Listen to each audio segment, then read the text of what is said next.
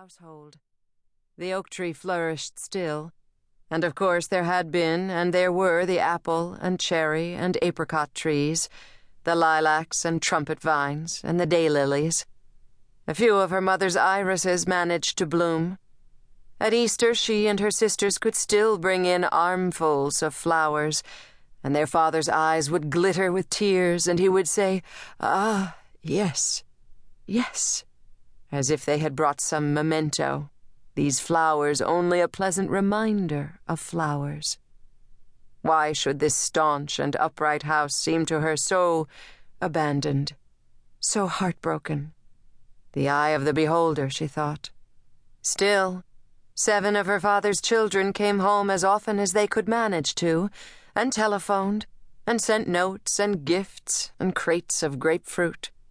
Their own children, from the time they could grasp a crayon and scrawl, were taught to remember Grandpa, then Great Grandpa.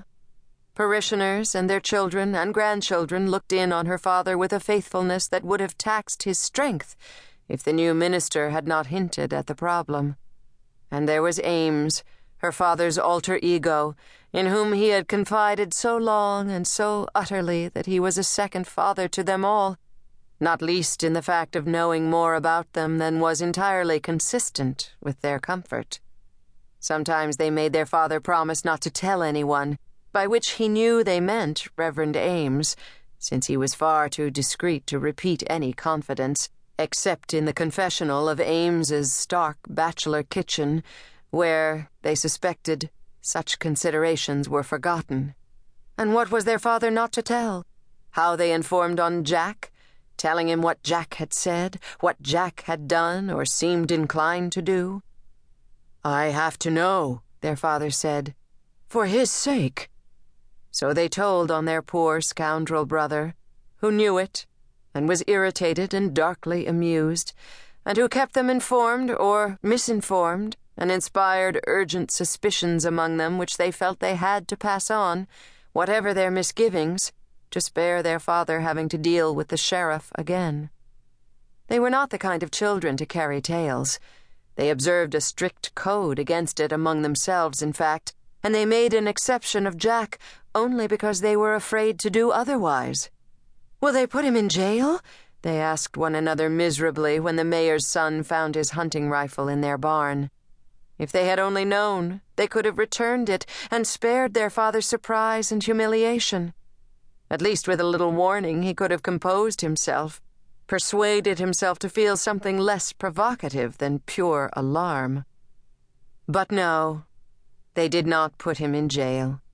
Jack, standing beside his father, made yet another apology and agreed to sweep the steps of the city hall every morning for a week. And he did leave the house early every morning Leaves and maple wings accumulated at City Hall until the week was over and the mayor swept them up. No, his father would always intercede for him. The fact that his father was his father usually made intercession unnecessary, and that boy could apologize as fluently as any of the rest of the Boughtons could say the Apostles' Creed. A decade of betrayals, minor and major, was made worse by awareness on every side that they were all constantly alert to transgression and its near occasion, and made worse still by the fact that Jack never repaid them in kind, though this may only have been because their own mischief was too minor to interest him.